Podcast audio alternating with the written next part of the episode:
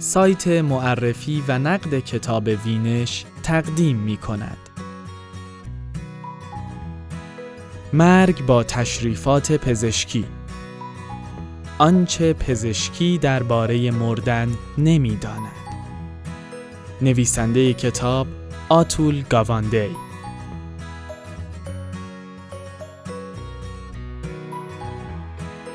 پیری بدون روتوش نوشته محمد مهدی حاطف با صدای سجاد سجودی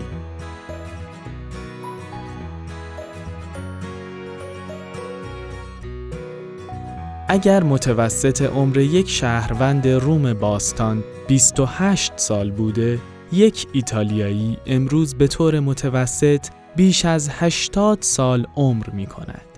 انقلاب در پزشکی و بالا رفتن عمرها پدیده پیری را عمیقا متحول ساخته است. انقلاب در مرگ از خلال طولانی کردن زندگی اما تنها یک روی سکه است. روی دیگر آن تطور زندگی از خلال تحول مرگ است. دستور کار اصلی کتاب گاواندی پرداختن به دو روی سکه همین مقوله کهنسالی است. زندگی در کهنسالی و مرگ در کهنسالی.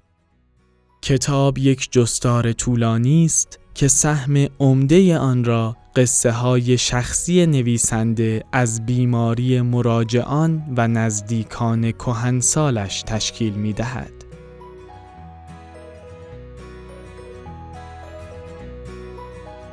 گرچه خوشایند نیست اما تنها برای لحظه ای وفات یکی از عزیزانتان را تجسم کنید. حالا به این پرسش ها پاسخ دهید. به هنگام مرگ چند سال دارد؟ مردن عزیزتان کجا اتفاق می افتد؟ روزهای منتهی به مرگ را کجا سپری کرده و ماههای قبل از آن چه حال و روزی داشته است؟ اگر آنچه در ذهنتان نقش بسته فرد سالمندی است خوابیده در کنج بیمارستان که چند سباهی را با درد و رنج سر کرده و ماهها و بلکه سالها سر و کارش با دکتر و بیمارستان بوده باید بگویم شما مخاطب اصلی کتاب گاواندی هستید. این را هم اضافه کنم که تصورتان هم هیچ دور از واقعیت نیست. در حال حاضر نیمی از بیماران بالای 80 سال در آمریکا در بیمارستان میمیرند و عموماً پیش از تسلیم شدن در برابر این دشمن سرسخت به برکت پیشرفت‌های پزشکی و به پشتوانه امکانات درمانی ماهها و سالها با آن مبارزه کرده اند. مبارزه‌ای که تحت عنوان افزایش طول عمر یکی از اساسی ترین برنامه های پزشکی مدرن قلمداد می شود و از غذا دستاوردش هم چشمگیر بوده است. طی همین صد سال امید به زندگی بیش از 20 سال رشد داشته است. بازه این مقایسه را که بزرگتر کنیم ماجرا جالبتر هم می شود. اگر متوسط عمر یک شهروند روم باستان 28 سال بوده یک ایتالیایی امروز به طور متوسط بیش از 80 سال عمر می کند.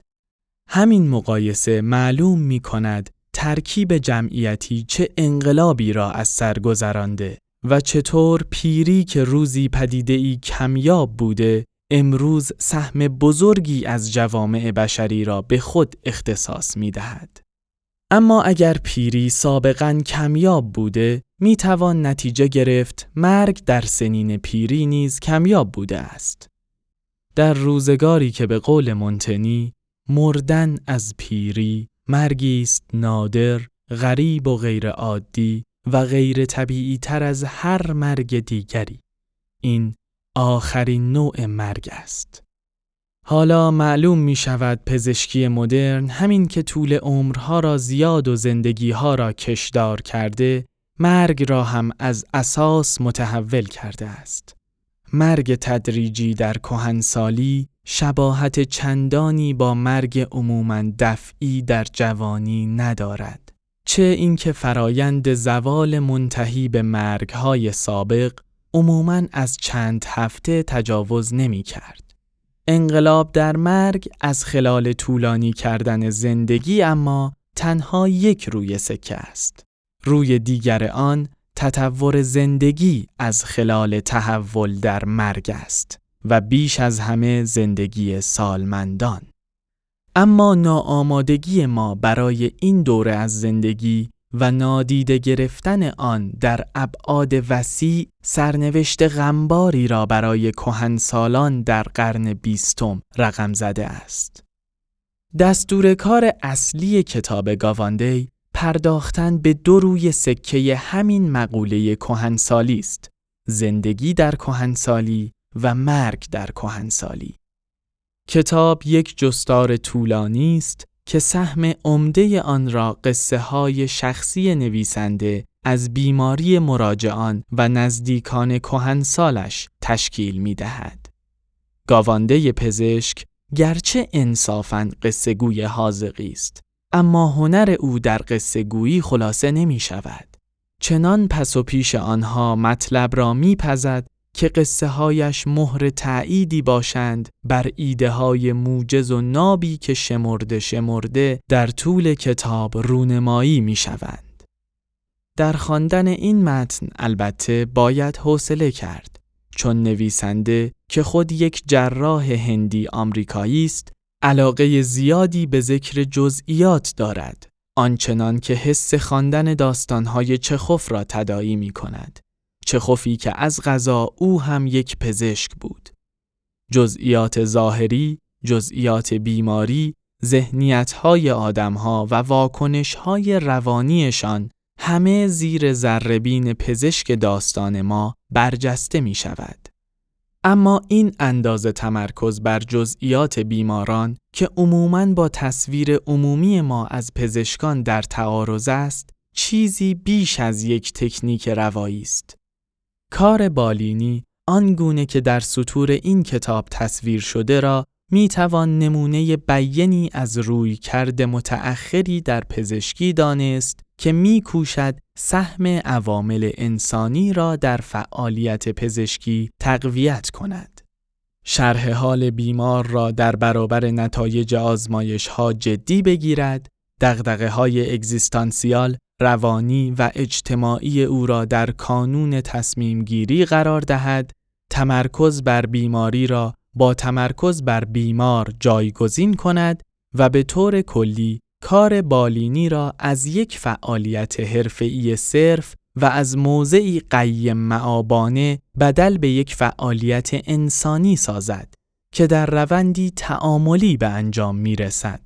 همان چیزی که بعضن تحت عنوان برنامه انسانی سازی پزشکی از آن یاد می شود.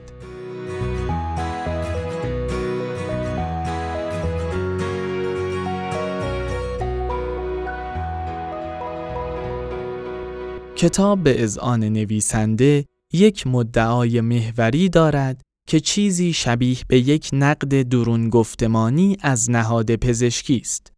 اینکه ما و علم پزشکی و تشکیلات بهداشت و درمانمان به رغم اینکه مسئولیت سلامت و بهروزی آدمها را به عهده گرفته ایم و به رغم موفقیت های چشمگیرمان در دخل و تصرف در مرگ و زندگی آنها هیچ روی کرد منسجمی به نحوه زیست کامیاب تا آخرین لحظه عمر آدمها نداریم. ریشه مشکل هم در اینجاست که پزشکی وظیفه اصلی خود را تأمین سلامت و بقای آدمها تعریف کرده و هم مغم خود را مصروف به تعویق افکندن مرگ آنها ساخته است. بی که بر هزینه های این برنامه نجات بخش تأمل کند و نسبت آن را با امر والاتری که همان بهروزی و شادکامی آدم هاست بسنجد. صد البته نویسنده تقصیر را یک سره به گردن جامعه پزشکان نمی اندازد و همگی من را در این غفلت سهیم می داند.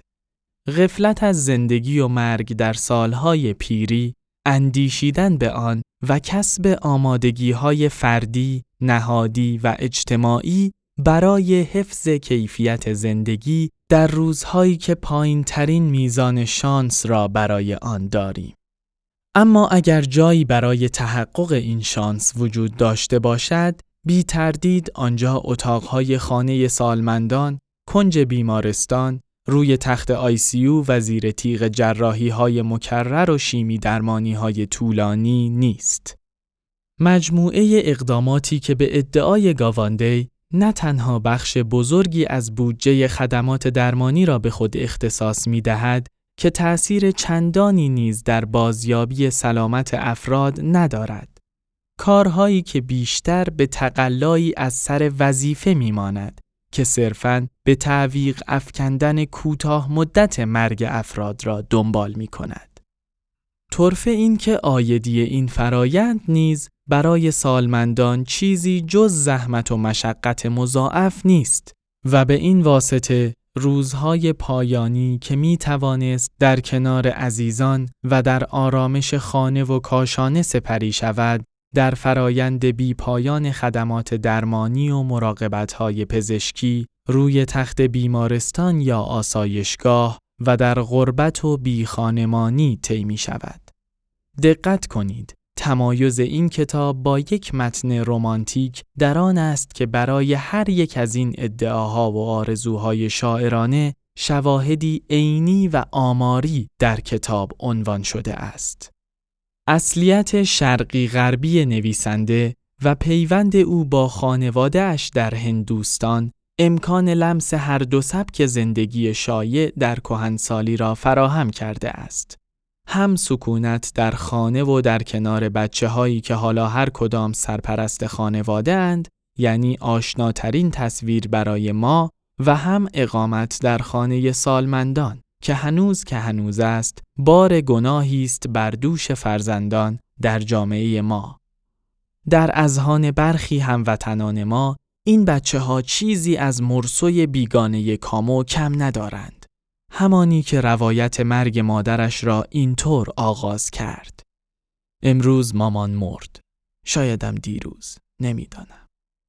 گاوانده البته با هیچ یک از این دو راه حل همدل نیست و در برابر از شکل بخصوصی از مراقبت دفاع می کند که قرار است هم حریم خصوصی سالمند حفظ شود هم باری بر دوش نسلهای بعدی نباشد.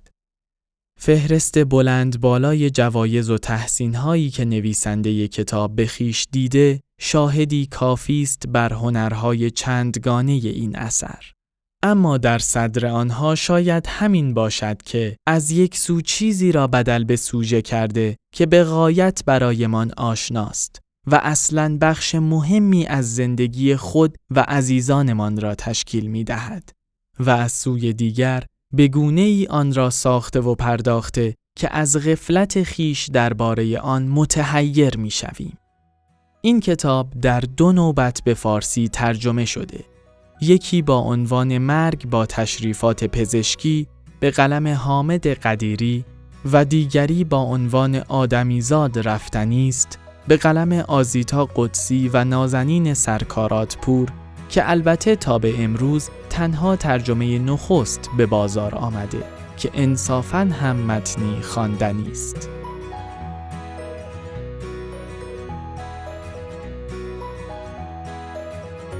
پیری بدون روتوش نوشته محمد مهدی حاطف با صدای سجاد سجودی